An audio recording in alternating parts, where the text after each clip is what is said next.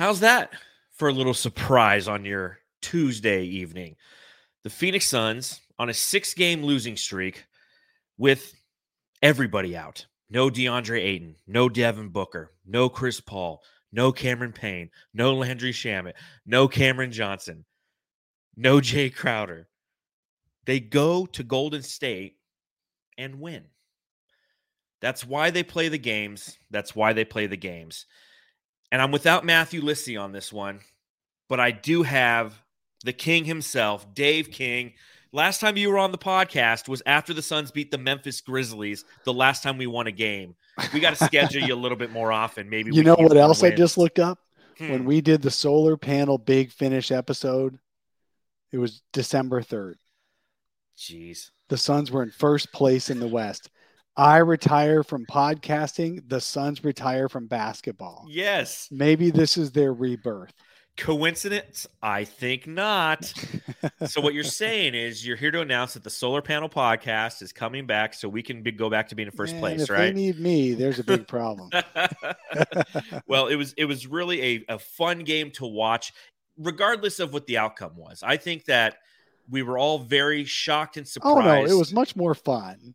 Yes. With the outcome. Of course. of course.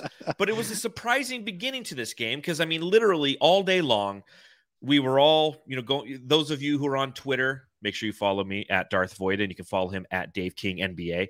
We were going back and forth just kind of talking about, you know, things to talk about other than the Suns game because this was just going to be everything that was it, it, was just set up for failure in this game.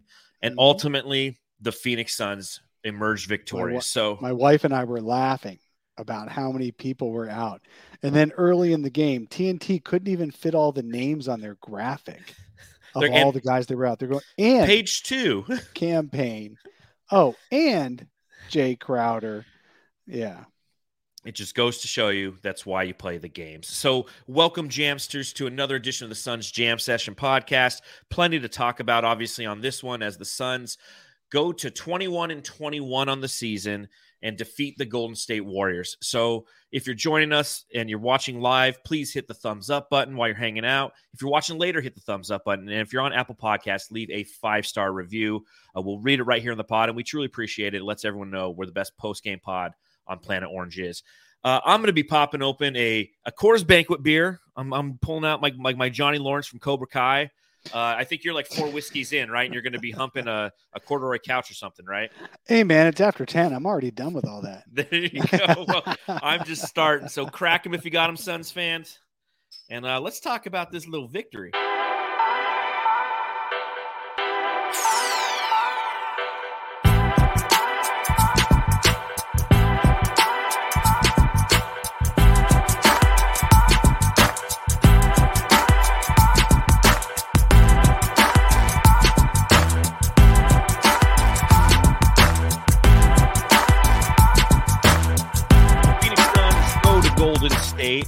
And even though they give up 34 points in the fourth quarter, they had a 26 point lead that got down to, I believe, as little as six.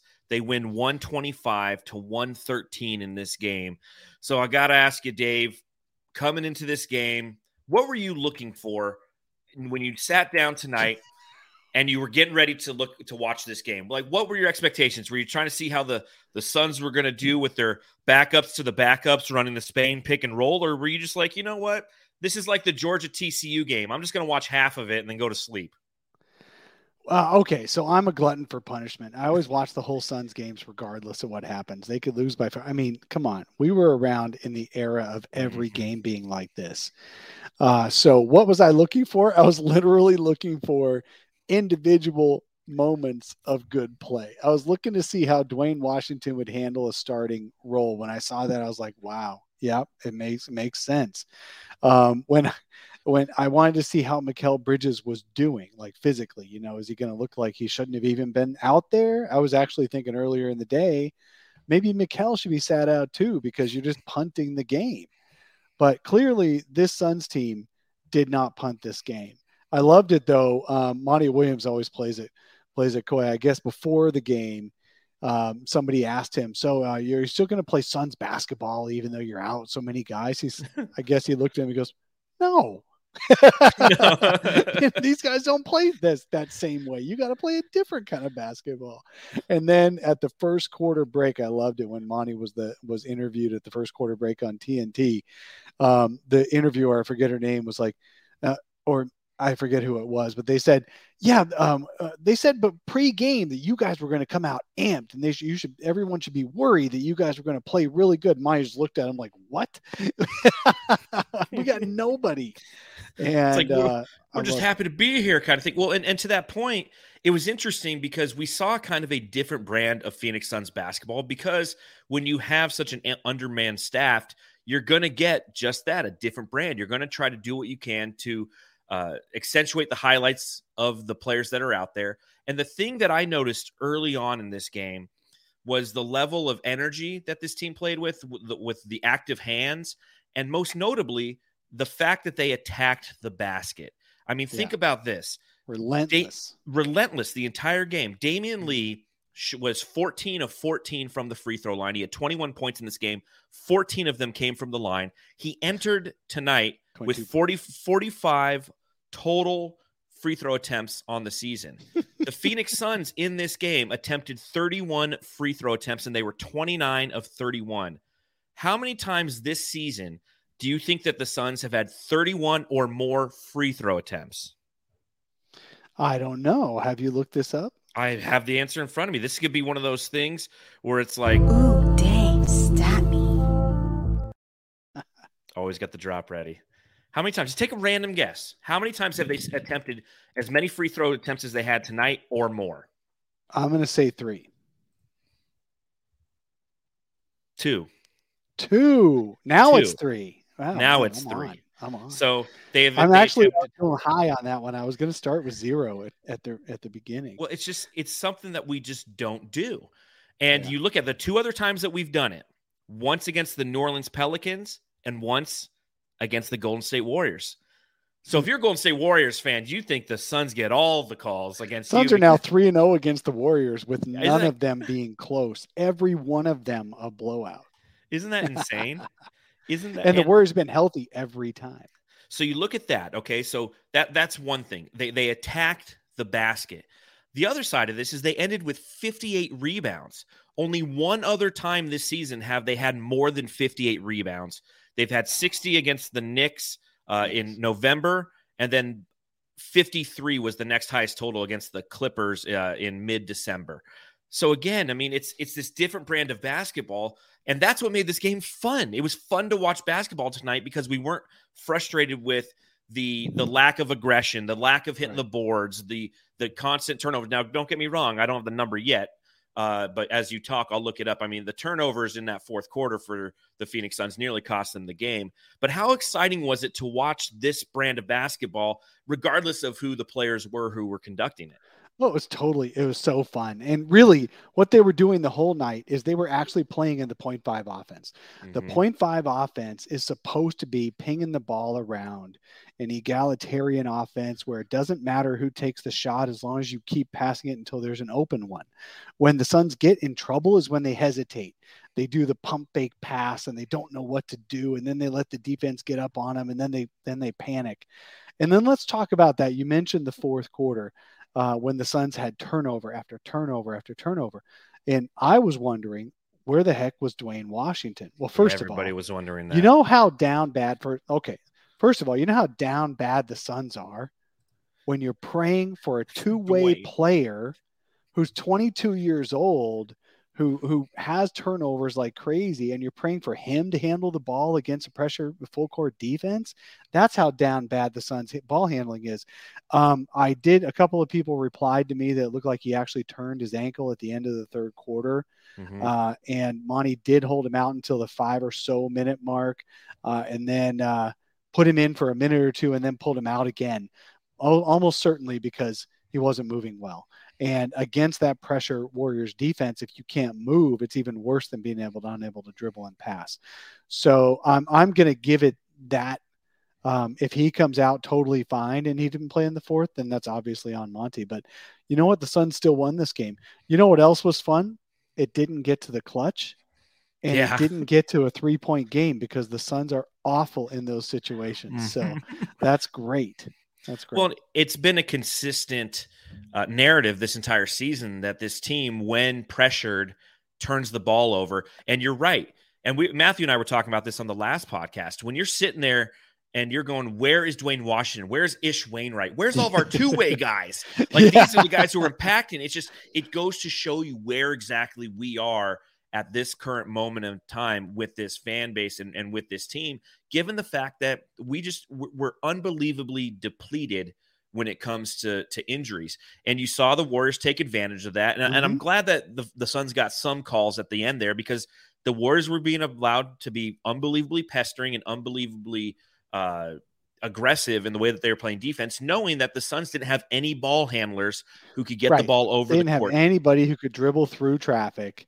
And uh, uh, but you know, again, props to Damion Lee. hmm He's the one who had the he had the mentality. He's like, fuck, I'm just gonna fuck it.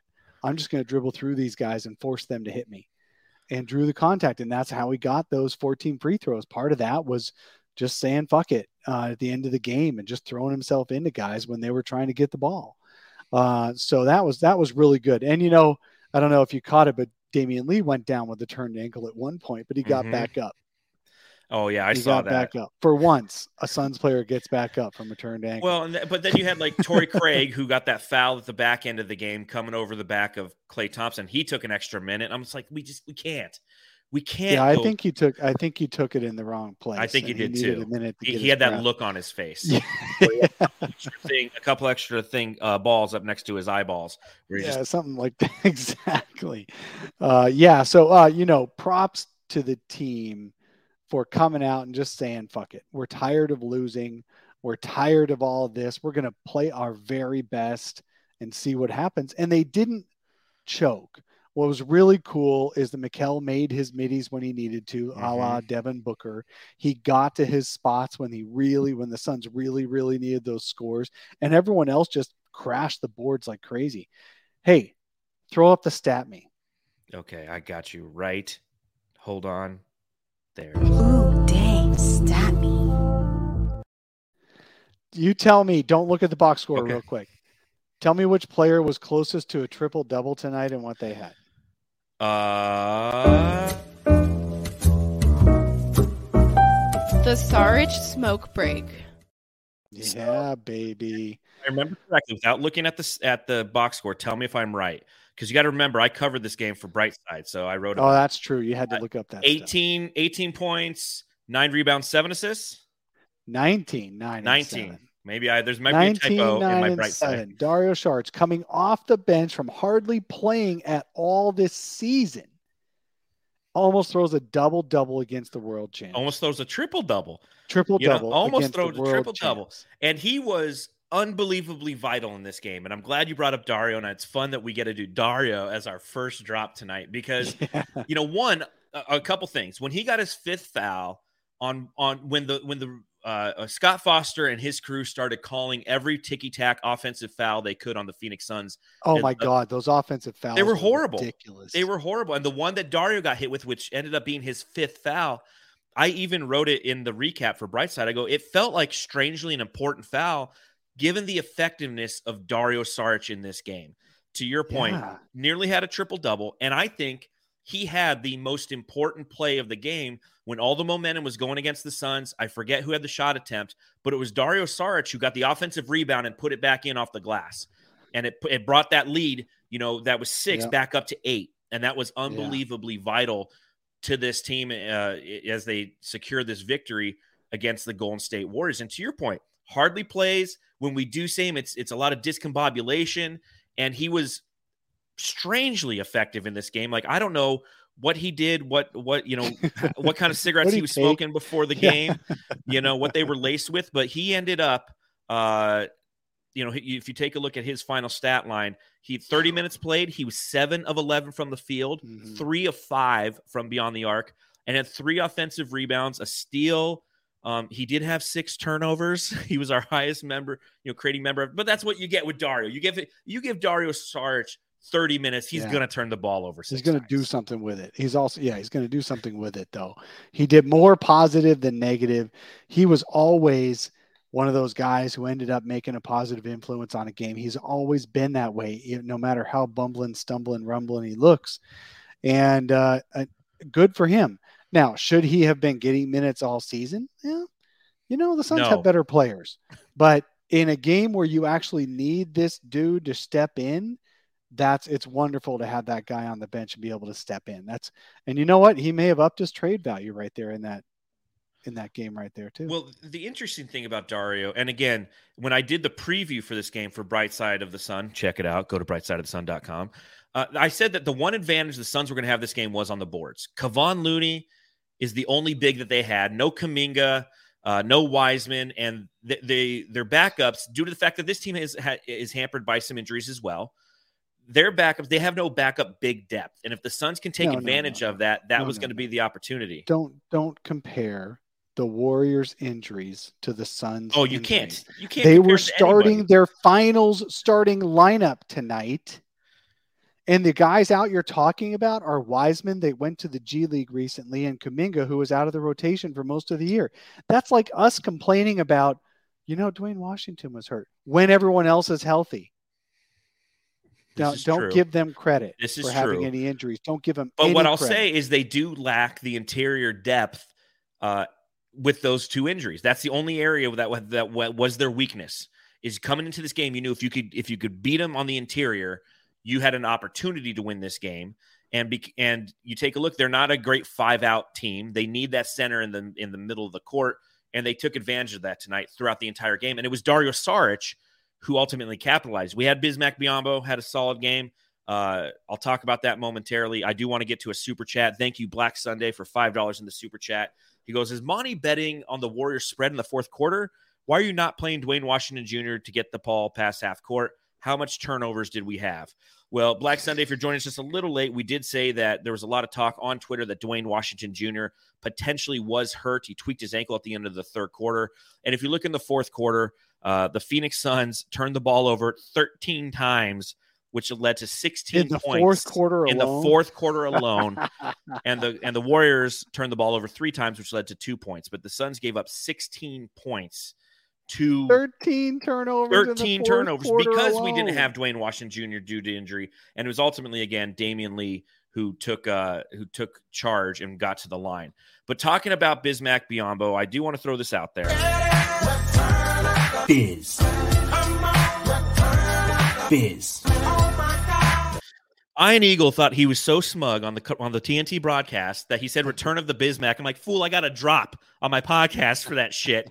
Uh, so don't think that you came up with anything clever. Clearly, Iron Eagle is a fan of the Suns Jam Session podcast, but Uh, uh, he must have been listening. yeah. he must he, he he must watch this all the time. Uh, not really because I hardly ever play that drop because Busy never plays and only played 17 minutes in this one. Again, Dario got 30, uh, and then it was um, Jock Landale with 23 and 17 from Bismack, but he was four seven from the field, had eight points, two blocks, both early on, and five, uh, eight total rebounds. Again, the bigs, the bigs were huge in this game, man. Hey, did the Warriors end up covering the spread? Uh, People are no. talking in the chat like they might have. It- I think it was 13 and a half, and the Suns won by 12. Last I checked, it was 13 and a half. Oh, what am I thinking? It's the other direction. Sorry about that. Yeah, but they, they didn't cover it because they were supposed to win by 13 and a half. The Suns covered the spread. Yeah, Suns covered their spread. Sorry. Yes. Yeah, I'm, I'm, I'm, I'm being dumb. I, I was I was misled by uh, some comments in the chat, and then I took myself down the wrong direction. Yes, the Suns definitely covered in Yes. that game. They were supposed to lose by a lot of points. Yeah, no, I really went into the game. I really went into the game uh, expecting just to look for bright sides. Bright side. No, I see what you did there. Uh, yeah. And ended up that almost every minute was a bright side. It was was just, it was enjoyable. It was enjoyable. I mean, I literally, I mean, you know this. You go to the games, you cover the games for Bright Side of the Sun. Nine times out of 10, or at least I don't know what your process is, but I'll, I'll start with kind of a, a core of what my my recap's going to be. And I, I type it out and I have it all ready to go. And then I extrapolate upon that because, you know, you, you give Yeah. the summary in the middle of, the, of it, but you, you, you have an opener and a closer, just like, you know, a three acts of a, of a movie or a book. And my opener was nothing good in life is easy. And I'm trying to find the good in this and watching the Suns right now because it's not easy. That's the the avenue I was going to go down as a writer.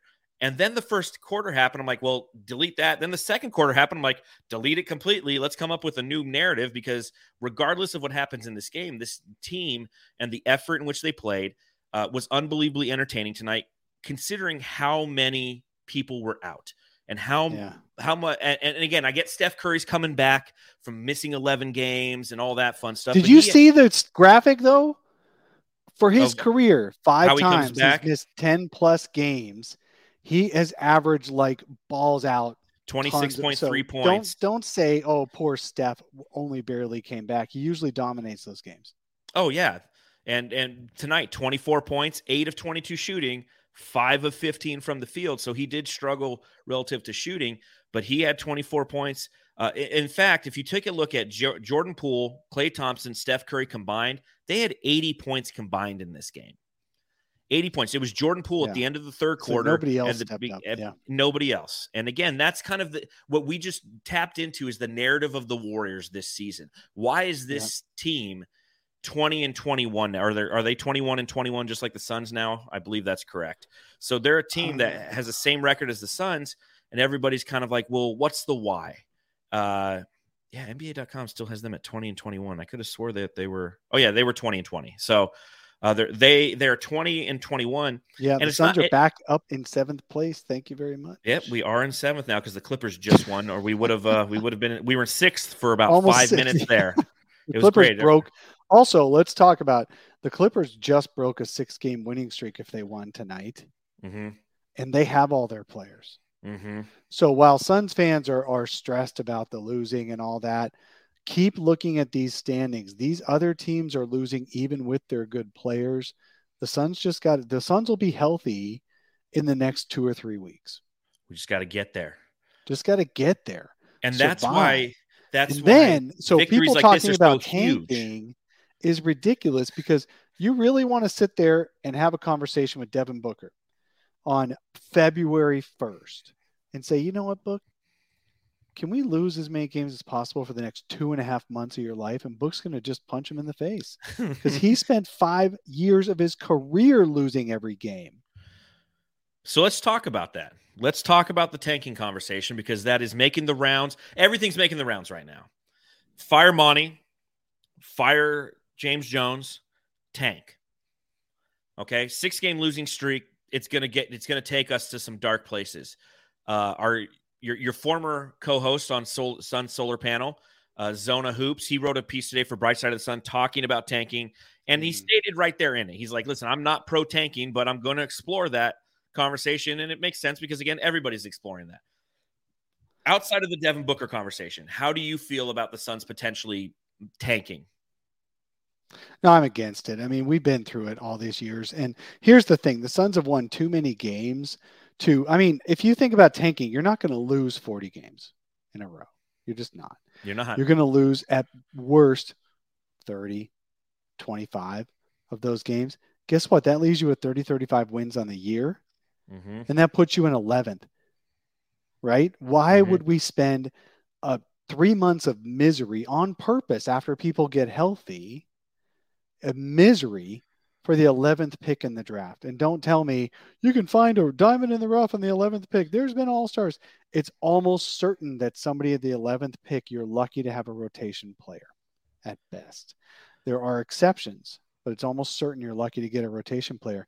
You can find that rotation player in free agency. So, look, I'm not, no, I am not for tanking at all. Now, if nobody gets healthy and they lose naturally like this for the next three months, hey, we suck it up, we take it, whatever. Mhm. But if people are healthy, you don't throw games. Bingo. If if we end up with a a lottery pick, to your point, it's got to be natural because there's no way that you can sit there and you could take this team, a team that's won 64 games, and say, "Hey guys, like even a 1.8% chance at Wemby is worth it." Because you know what you do? You decimate your culture by doing something like Right. that. Everything that we went through for the, all those years, it was a constant recycle of culture. It's Earl Yeah. Watson, it's Lindsey Hunter, it's Igor Kokoshkov. And until we got some stability, we couldn't build upon that. So yeah, it's does it suck that we've been losing? Absolutely. Is it fun? Hell no. But it's also justifiable losing. And that's one Yeah. thing that I, I kind of have some frustrations when I and I like today I try to avoid Suns Twitter just at all. Like I'm working, I'm just like, I'm just not gonna look at it because everyone gets so up in arms about these kind of conversations. It's like it's it's not because the team is poorly run or they don't have the right assets. It's all the assets are literally hurt. And to your point, let's say that they they end with the 11th pick. You have an 8.5% chance at a top 4 pick and a 1.8% chance at the t- the number 1 overall pick at that point. That's not worth it. That, that- that's not worth gambling your culture. because the only real changers, the only high percentage chance of game changers is in that top 4 Mhm. probably only in the top two. Yeah, top so 2. if it happens naturally, it happens naturally. If everybody stays hurt, it is what it is. But if they get healthy, they're going to go on a run. They're going to go on a run because you know what? They they I really think the team again, if they get healthy, I really think the team didn't really care as much about the regular season this year as they did the year before, right? The year before, we mm-hmm. don't like losing two games in a row. We want to set records. We want to set record every day is a blessing, every day is a record. None of that this year. You know why? Because they know it didn't matter. exactly. They set a franchise record. They led the league by eight wins. What did that get them in the playoff series? Nothing. tired, worn Tired out. and nothing and out of sync by that time. So you want to finish the season on a run. Now that's again if if they get healthy. Healthy enough. I mean, shit, they were still first in the West without one of their top two players Mhm. or two of their top five players with Cam Johnson out. All you need is moderate health. You don't even need perfect health, but they have to be the right guys. It has to be Devin Booker healthy, and he has to. They have to, and then the playoffs are the playoffs. Whatever happens there, happens there. You play for that opportunity. Well, and again, the, the the other side of that coin, and I was talking about this with Matthew on the last podcast, was right now we're going through it. I'd much rather go through it in December and January than when we hit the playoffs like last, Last, year. we went through it in April. Yeah. Everything Yeah. we we peaked too early. 64 wins, great. We'll always talk about that great team that didn't do shit in the playoffs. Whereas this time, it's like, yeah, we're going through. And to your point, okay, we we currently have the sixth seed. We're going to continue to fluctuate. We know have we have a tough schedule. We play Denver literally tomorrow night. You know, Yeah, then that's we gonna then, bad. that's going to be a tough gonna game. That's going to be bad. That's the number one seed in the Western Conference. Uh, and they, you know, Nikola Jokic is absolutely playing out of his And mind. Suns won't have anyone new back. Yep. It's not like the injury report's going to change. It's not like Monty was resting all of his guys in an effort to try to go out and, and put save face at a mile high in a hostile environment where everybody hates the Suns because we ousted them in the, from the playoffs in an embarrassing fashion two years ago. But you have that game. I forget who they play the next game. Uh, it's Minnesota. They go to they go to Minnesota and then they play in Memphis, which is a team that's also atop the West. So it's like it's not going to get easier. But again, Yeah. it's justifiable why we're losing. And if we're getting through it right now and we start to peak at the right time, that's all that's all all you want. Because again, right now, Suns are seven games out of first place, and they're one and a half games out of like the Lakers are a game and a half behind us. You know, but you I don't look even at think it. the team cares about first place.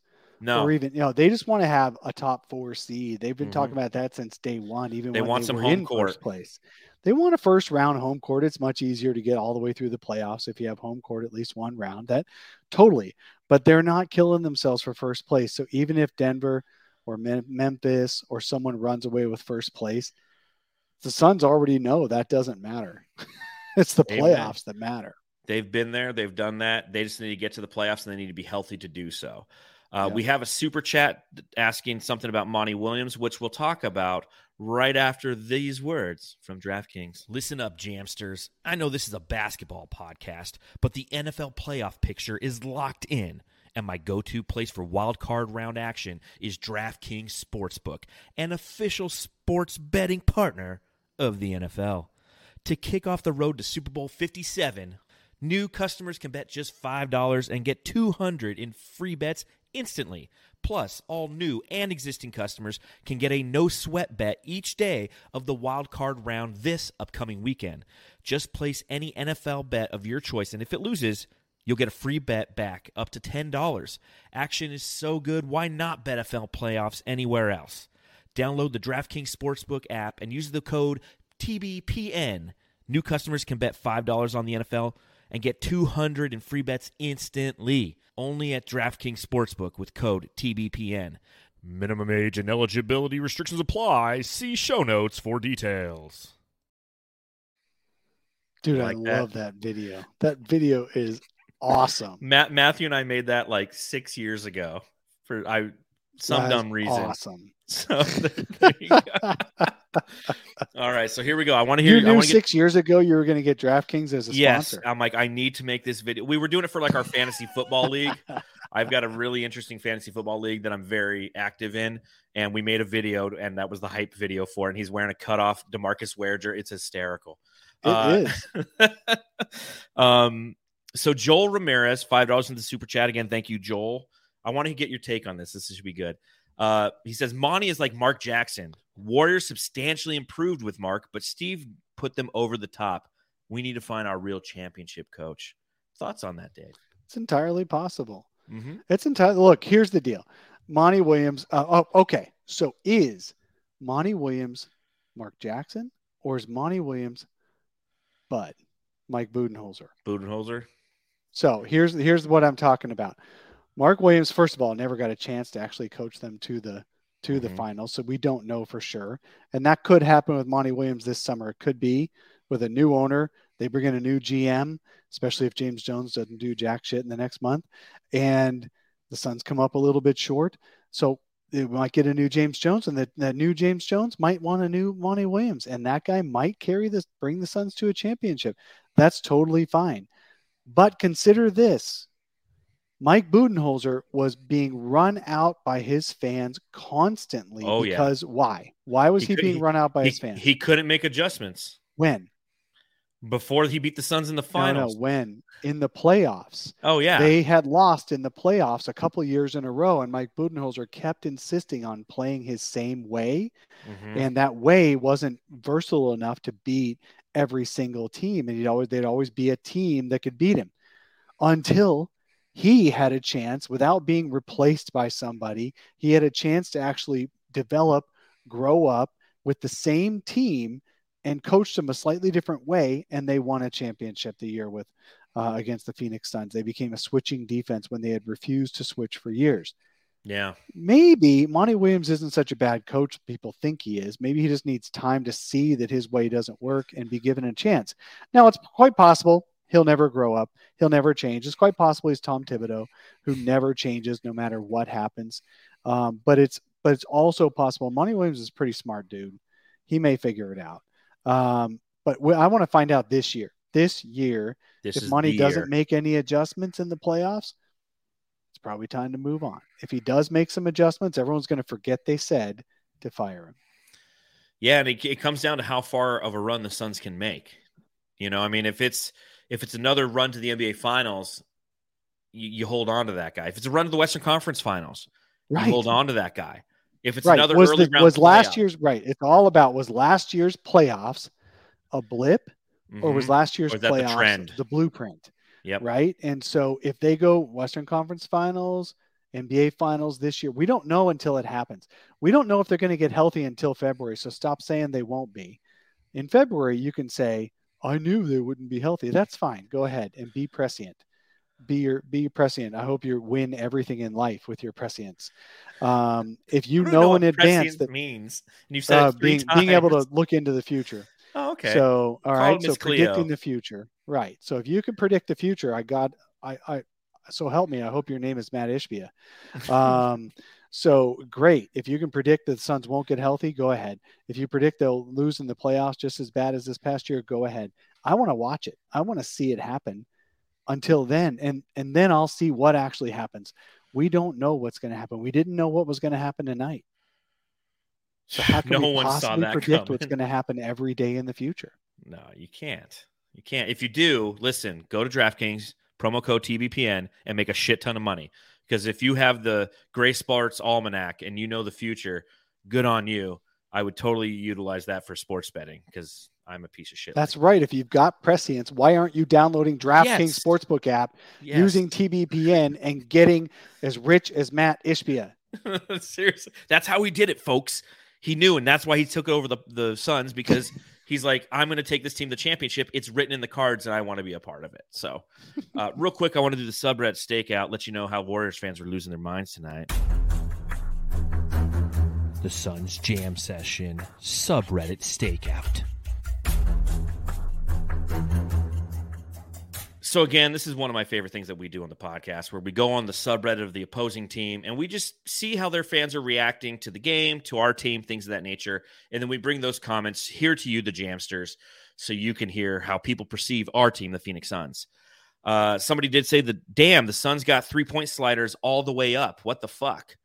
Because again, this team was fantastic from beyond the arc. They ended 14 of 31, uh, 45.2% from beyond Oh, and the by arc. the way, on that, it had to happen at some point. The Suns are one of the better Oh, yeah. three point shooting teams in the league. They went a whole week and a half not being able to make any. It had to happen. Yeah, we were definitely due. And that's one of the things I was worried about. Uh, you know, that week and a half of us not hitting threes. I'm like, God, please don't let this be the trend. But again, you're without Devin Booker. Mikal Bridges has a little bit more of that offensive load being put upon him. And he was the one who was really worrying me when it came to his three point shooting. But, you know, again, Mikal tonight, uh, just one of three from beyond the arc. You know, he, he was 10 of 18 from the field. He was attacking the mid range, 26 points. Uh, somebody else on the subreddit for the Warriors said Damion Lee knows Poole is food and goes out to him every time. Jordan Poole is one of those players who just annoys the living shit out of me because he believes his own hype and you can see it. You can see he's a guy who can hit some threes every now and then. And don't get me wrong, he I think he was the highest scorer on the team. He ended up with 27 points for the the the Warriors, which was two less than Klay Thompson. But I just feel like when I watch him, he's one of those players who has a punchable face, especially when he's doing that snarl crap after he hits Oh, a three that gets them down 10. Not doing that. Yeah, exactly. Hell, doing that when you take the lead. Yeah, you know, but you can't talk too much shit because he's an NBA champion now. So I guess, you know, but I, I just he just annoys me. It just annoys me. Uh, Suns drive to the basket and we keep up chucking threes, so we get no free throws. Hmm, where have we heard that before? it's nice to see it turned around. Once. yes, it's it's the blueprint for the Phoenix Suns all year. Whenever we're we're down, we'd stop driving and we start chucking threes. And if they don't go, now, now that's the difference. Is the Sun, you know, for the for the Suns, the fact that we shoot as well uh, from beyond the arc is such a valuable thing to have because we've had seasons in the recent memory where we have a hard time hitting those threes. Yep. And when you know you got bench players, you got the Damion Lees of the world. Hell, Josh Okogie's hitting threes. Jock Landale hit a three this week. That's a big deal. It's you always know you're never out of a game, and you see how that how important that is because for even the Warriors tonight, they played only four like four good minutes of basketball, and it got them back in the game. Now again, they ended up because they only played four good minutes out of 48, they lost. But knowing that this team has that, how does that make you feel? The ability to Oh. shoot the three. Hey, man. Uh, you know, I got to be honest. I was letting you go on that run while I'm watching the comments. Yeah. And some dude, some Warriors fan, put in the Suns chested tonight, and now that has to be the new catchphrase. He meant to say cheated, but he put chested. Is all Suns- is all the way up. People have been talking about chesting What, the whole time. the Suns chested and cheated. No, this guy Andre something, Andre Doss, Andre, Andrew, Andrew Dawson. Okay, so but he said chested first. He said chested originally, and then Oh, corrected here- to cheated. As a Warriors fan, you guys, you guys chested. chested. God bless Yeah, you, James, because you go in on this guy. This Now that it has to be a new thing because they puffed Yeah. out their chests yeah, and they beasted their way. They beasted their way to the paint and won the game. So thank you for the compliment, Andrew Dawson. yeah, the we Suns did chest. chested. And Just now like the Klay next time the Suns lead, every time the Suns lead the other team in free throws, we got to say they chested. That's every fucking game. Uh, no, anytime just- the Suns out free the throw Suns- the other team. Oh yeah, that's okay. So like three times a season. It's like that's what that's what Klay Thompson does after he gets chested. blocked from Mikal Bridges. Uh, he he chests. You know, he he he throws his chest at Klay Thompson. Another guy who's just been annoying me the last few games. I have respect for Klay, but man, he just he talks shit at all the wrong times because the Suns just beat the shit out of him, and he just he talks Yeah, a lot of mad isn't shit. his best. It's a he's not at his best against the Suns right now. No. I'm not saying forever. I'm just saying right now. I'm not jinxing anything. Everybody, But uh, the three games this year, yeah. And, and you, see, this is this is one of the fun things, Dave. Is whenever we do a post game podcast and we're against the Warriors, Warriors fans always come in and talk and talk some shit. And it's been great because they've had a really hard time against the Suns over the past two seasons. So it's been really Mhm. kind of It's been highly entertaining. As as Luke Chesting Carter says, to a testing our way to a champion to a chesting ship. yeah, baby. Yeah, baby. Uh, another subreddit stakeout comment. LOL, we got cooked by a fucking Craig Saric pick and roll. Yep. That was Yep. happening tonight, folks. It was happening tonight. that was happening tonight. Uh, and then the last comment I had is somebody wrote in Phoenix Buns. I thought that was just kind of a funny. Never heard that. Well, they stuck their buns out on you. yeah, and then we No. I made that up. So there you go. So And and well, yeah, the Phoenix Suns chested and bunsed. The Suns Jam Session subreddit stakeout. Ah, fantastic. God, it's I like be it's like beating the Warriors and beating the Lakers are like two of my favorite things. And the Suns might suck right now, but at least we can still do that. Right. Uh, you know. Um, what else did I want to ask you? Uh let, let me look at my, my game notes here. So Uh, Mikal Bridges had a really, really Well, let's game. let's let's give him his drop. He's earned it. The award. You know what song that is? Yeah, that's um Johnny Cash, right? No, but at least you know it's a song. Matthew thought that was me singing. It's Merle Haggard. Merle. Sing, Haggard. sing me back home. Okay. Yeah, sorry. Side note. Uh, so yeah, Mikal Bridges in this game, as I mentioned before, 10 of 18 from the field in 41 minutes played, 26 points, nine rebounds, five assists, three blocks, five for seven from the free throw line. Dave, Three we did it. We finally got a fucking complete Mikal Bridges game. Yeah, that was really wonderful to watch. You know what was most exciting for me was that um, uh, Monty Williams finally acquiesced and uh, started and kept Mikal Bridges in the whole fucking fourth quarter. I think he only sat him for a little bit at the end of that third quarter, and uh, by the start of the fourth quarter, as the as the uh, Warriors put a few starters back in to see if they could make a push, Monty at least put Mikal Bridges back in because that's all he had. Uh, but at least he threw Mikal Bridges out Victim of there to circumstance. Right, but you know, uh, in the in the game against Cleveland, was it Cleveland? It's been a while. Yeah, um, they didn't left. play Mikal Bridges until the 10 minute mark, and Cleveland had already gone on a 10-0 run. Mhm. So uh, you put in Mikal at the beginning of the fourth. That was great. That was great sacrifice by Mikal. It's a catch 22, man, right? Because you don't want to overplay your best players, but you also need your best players on the court to win these games when everybody else is out. So I'm really happy for him that he played so well. Uh, he made his shots. He's finding his shot again. He did say the other day, he's like, it doesn't matter how my body feels. It's not affecting my shot. I'm I'm just not making shots. So um, he he definitely uh, made his shots, and he was going through it for sure for a while. He had shot 38% for like a month, uh, Oh, yeah. but now he's he's pulling himself out of it, and that's a huge benefit to the Suns. Well, and my big thing is in the time since Devin Booker's been out, his shot attempts per game has actually decreased. And that it can't happen. And I and I get that, you know, and they were talking about it on the TNT broadcast how that's not his strength. Obviously, Right. he's a he's a tertiary player, he's your defensive player. It's like I understand that, but as you're starting to lose Chris Paul and Devin Booker and your primary scoring options, you would hope that Monty Williams would put Mikal Bridges under a microscope and say, "Hey, I need a little bit more from you. I need you to take just some more shot attempts. I need you to try to carry this offense, Yeah. not for the entire game, but for some stretches at points. And to, tonight, 18 shot attempts led the team in shot attempts, which is vital in my personal opinion. That's one of those things I'm looking for. As a fan who's sitting there and trying to understand what's going wrong with this team, knowing that the basis of it all and foundationally, it's the fact that they're injured. It, you know, when these injuries started, my big thing is this is opportunity. This opportunity for DA. This opportunity for Mikal Bridges. This opportunity for our second, or I'm sorry, our third and fourth highest paid guys to demonstrate value and to also utilize as an opportunity to improve their game, aspects of their offensive game, because both play fantastic defense.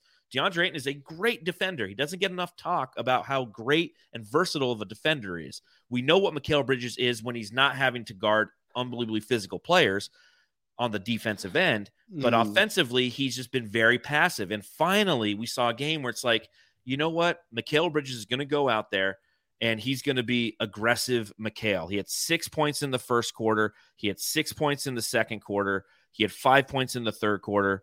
and he had nine points in the fourth quarter. That is consistently attacking. That's not disappearing Mikal because we have the we have the the the Warden drop with Merle Haggard singing us back home. Like I'm this close to making a drop for him and calling him the magician because he disappears for quarters at a time offensively. And it was nice to see, probably a victim of circumstance, that he performed in the manner that he did tonight, win or lose. I wanted to see some more engagement from him. We got that tonight. Absolutely. I was really impressed. I was really happy that Mikal, and the biggest thing about Mikal is also that his points usually come in the non critical moments of a game. His mm-hmm. points tonight, his fourth quarter shots, making those middies were incredibly important, every single one of them. So I was very happy uh, to see that. Mikal, he had a really, he had one of those great games. Do not, folks, be surprised if he scores five points tomorrow night. Oh yeah, that's just the Mikal way. That, that's the Mikal way. yeah. Um, and so you just don't know what's going to happen. But you know what? The Suns got that win that they needed. They mm-hmm. got the win, that, and they sent the Warriors to their third straight loss. So this good. is always good. Now let me throw one more thought out there. Okay. As you guys got to see Duane Washington be second on the Suns in scoring with uh, I think it's 22 points. 21. 21 oh, yeah, 20. points tonight. he had 25, I think, last night. Um, if I'm getting my games right, last game. Um, right. Is he demonstrably different than Jordan Poole? No, that's a good. That's a he. Yeah, no.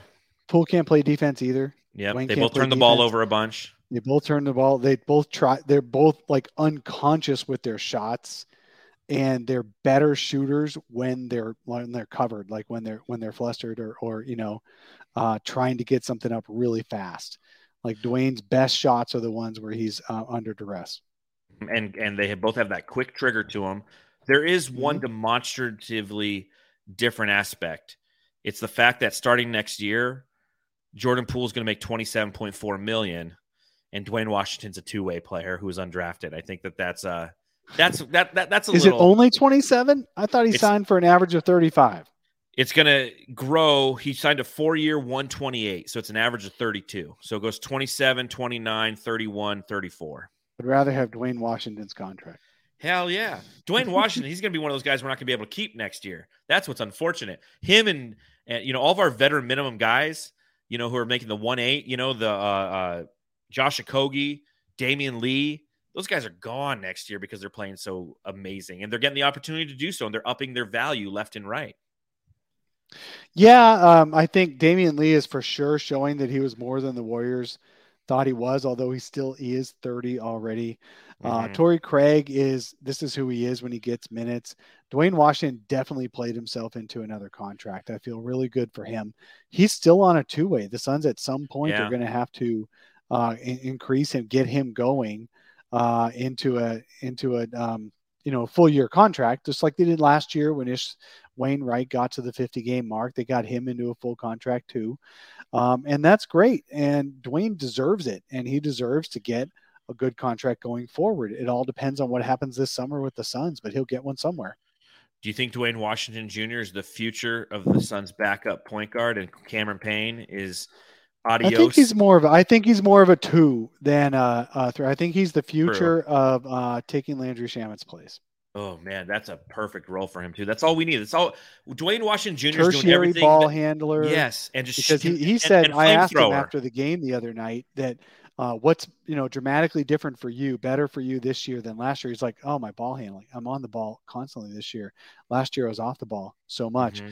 and I don't know exactly what role he played at Ohio State, but he is definitely one of those combo guards who can do whatever he wants with the ball. He can make really good passes. Uh, he can get uh, you know four, five, seven assists a night um, on good minutes, and uh, but he's more of a combo flamethrower, like a Jordan Poole type, like we wish Landry Shamet was. And Landry's had flickering, you know, production from time to time, but he just he hasn't been it. Especially when you talk about price for value paid, he just he hasn't provided something like Duane Washington Jr. Yeah. does. You know, so we'll see what happens moving forward with both of those guys. But you know, God bless Duane Washington Jr.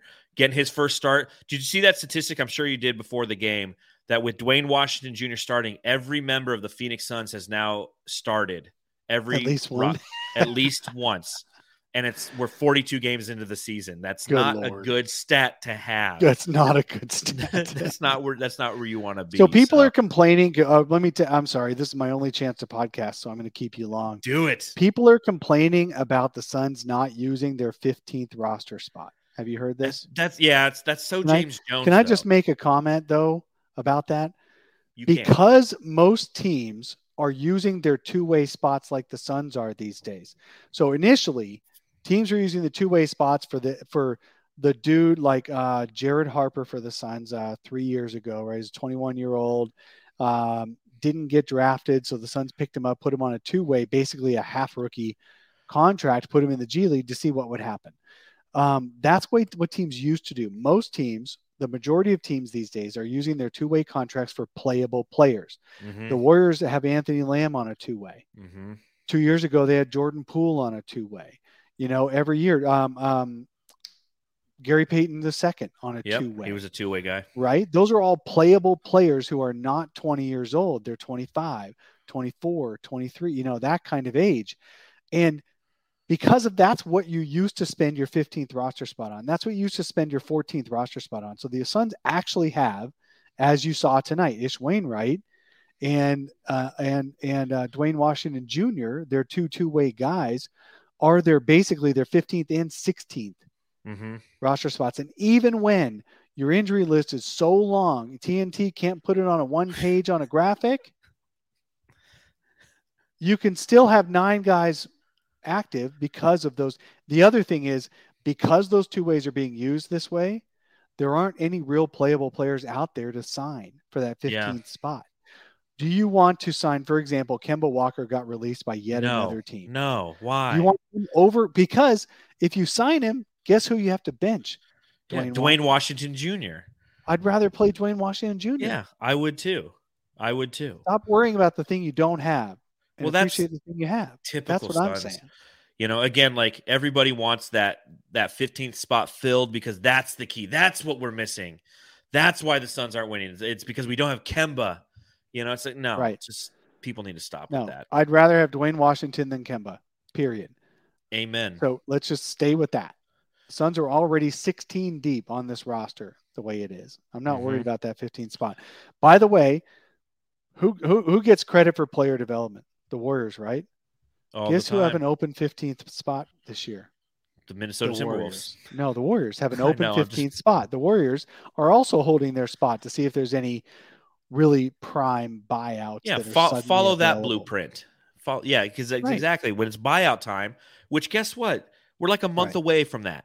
The trade deadline is now officially less than a month away. It's February 9th. Today's the 10th of January. And you go through the trade deadline, you navigate that, and then guess what? The buyout market comes around. And again, not something James Jones is huge on. Yeah, I remember two years ago, no, guys like JaVale McGee, Gorgui Dieng, a lot of those guys hit the buyout market, and he chose not to get them. And Yeah. probably could have used those guys in the finals to throw a few fouls at uh, You know, Giannis. but- Everyone said at the trade deadline two years ago the Suns needed another big. Mhm. It did come true for when Dario went down in the Yes, final. It yes. did come true. And then a year ago, the Suns need another playmaker. It came true in the 2nd round of Mm-hmm. the playoffs when Chris Paul became Cliff Paul in the second round of the playoffs. And So what do we it's need this totally year, Dave? true. So people know. I think you need another playmaker. They still need that other playmaker. Mhm. Now, is that guy Duane Washington? No, Maybe not in the playoffs. well, he's also only 22 and barely has done this kind of thing. I Mm-hmm. think you need to acquire more so. I mean, obviously, you need some size at power forward too. I think um, another wing, um, even when they're healthy, they could use somebody six nine or six ten who can move. Not a power power forward, not a Charles Oakley, but No. certainly somebody who can move. And they've they've been linked to young guys that they want to they So let's let's talk about that. You wrote a piece today for Brightside on Jalen McDaniels from the Charlotte Hornets. Tell me about him because Sham Charania tweeted out today Yeah. that the Suns are linked to him every week. You know, you said it in your article. You know, the last time the Suns played the Warriors, you know, the, they Yeah, were this close. to- came out. yeah. the rumor came out. Same thing happened today. So tell me a little bit about. Well, it looks like what the McDaniels. Suns are trying to do. Well, Jalen McDaniels is a young guy, kind of like well, he's he's 25 now, but he's fairly young, um, under a little bit underdeveloped. He's six nine. He averages 10 points, five rebounds for the Charlotte uh, Hornets. He's he's playable. He would be your fourth big man. He would take basically Torrey Craig's spot going forward um, when you're fully healthy and and and assuming yeah Jay actually now that they don't have Jay Torrey could still play and you could have this guy and he'd be six nine and he'd be just he'd have more length the Suns need more length at the power forward spot but not more um, I mean, they could use somebody obviously who can grab seven, eight rebounds a game. Absolutely. But there's very few guys out there in this NBA who are gettable that are over six, eight, that can also move on the perimeter, play switchable defense like the Suns want to play, and can rebound and are offensively viable and can hit a three. Those are rare guys. Um, so it's it's all right. Now McDaniels would be a good ad. So would Jarred Vanderbilt be a good ad. So would KJ Martin be a good ad. They all mm-hmm. fit, fit the same kind of mold. But the Suns aren't looking at that as like their main target. Their main target, they're looking at a scorer, but they also want to add one of those young guys on a little contract as an extra. And so that's what James Jones is trying to do. And we'll see if he can get it done. And that's why it takes a third team, correct? Yeah, that's why it takes a third team. So the thing is, none of those teams that have like the young guys who are willing to trade a young guy, and the Suns don't have any young guys to give back. Rebuilding teams don't want Jay Crowder. Nope. What? Who wants Jay Crowder? Contenders want Jay mm-hmm. Crowder. Milwaukee Bucks, Miami Heat, um, the Brooklyn Nets would love to have Jay Crowder. Um, there's another team in there who Celtics. Atlanta wants Jay Crowder. Atlanta Celtics does. could use him none of none of those guys want to trade a better player than Jay Crowder back to the Suns. So you need a third team. Uh, you need a third team to get so the the Jay Crowder goes to a contender. The Suns get what they want in a scorer, and then this third team gets a draft pick or two and salary relief. That's what you're looking for. And that's why, again, so many people talk about the fact that James Jones hasn't made a move. You don't want to make a panic move. Do we get frustrated as fans that uh, Jay Crowder still rostered? Of course. I wish he would have. I wish he would have traded Jay Crowder six months ago. Me too. I do. And the Suns would be better off right now, and they'd be better than 21 and 21. They'd be higher, even with all these injuries, because they'd have one more guy to play. I totally agree with you guys, but nobody is selling right now because of the way the lottery odds are, and because of the play-in tournament. Exactly. 25 teams are still in the in the playoff hunt. No one's selling. No one wants to sell a good player for Jay Crowder. They just don't. Now, by February, they're going to decide, you know what, I'm not that close to the play in. I guess I'll tank and see if I can get the chances for, you know, one of the great lottery picks. Then people will sell, but not until the first week of December uh, of February. Um, but th- things will happen. Last year, there were a lot of trades in the last week before the deadline. Mm-hmm um, that were really impactful. CJ mm-hmm. McCollum went to the Pelicans right before the deadline. Um, Spencer Dinwiddie went to the Mavericks right before the deadline. A lot of difference making trades of that tertiary, Derrick White to the Boston Celtics right before the deadline. They did these trades when teams were ready to sell and they and and when you have to wait until they're ready to sell and nobody is yet. Exactly. We're just not at that point. So patience is the key, my dear friends. Patience is the key. I just heard something today that Atlanta, while they've been willing to trade John Collins for five years now, right? Yeah. Yeah. They still want two first round picks for him. Yeah. Like no one's going to pay that. That's why he's still there. Yeah. The Rockets still want an unprotected first round pick for Eric Gordon. You know why? Because they know there's 25 buyers and only five sellers. Exactly. We need more sellers on the market to get a better price. And that's the disadvantage of the way that the NBA has structured it with the play in game. Since the play in game, it completely changes the trade deadline, not the trade deadline itself, but the the two months leading up to it, the December and the January transactions, which is where we've seen James Jones pounce in the past. He doesn't always do something right at the trade deadline. He'll do something in January, right? He's ahead of the trade deadline. Uh, but I was literally looking this up the other day. I'm like, how many trades have occurred uh, over the past three seasons and you know it's like On it's James all the same. Jones's watch, yeah. No, well, James Jones's watch is different. It's he always just acquires Torrey Craig, and he's really he's really at a tough spot because he can't like release him and then bring him back just because that's what that, that's like his annual tradition. You know, some people celebrate Christmas. some, Craig. some people celebrate Hanukkah. He celebrates acquiring Tel- Torrey Craig onto his team. That's what he does. It's like the present underneath whatever symbol he has, not a tree, not a menorah, whatever he's got. So, uh, back into the show. Let's it's a out some- headband. It's it's it's wrapped in headbands. That's it's what wrapped it is. in headband. Let's give out some jam stars.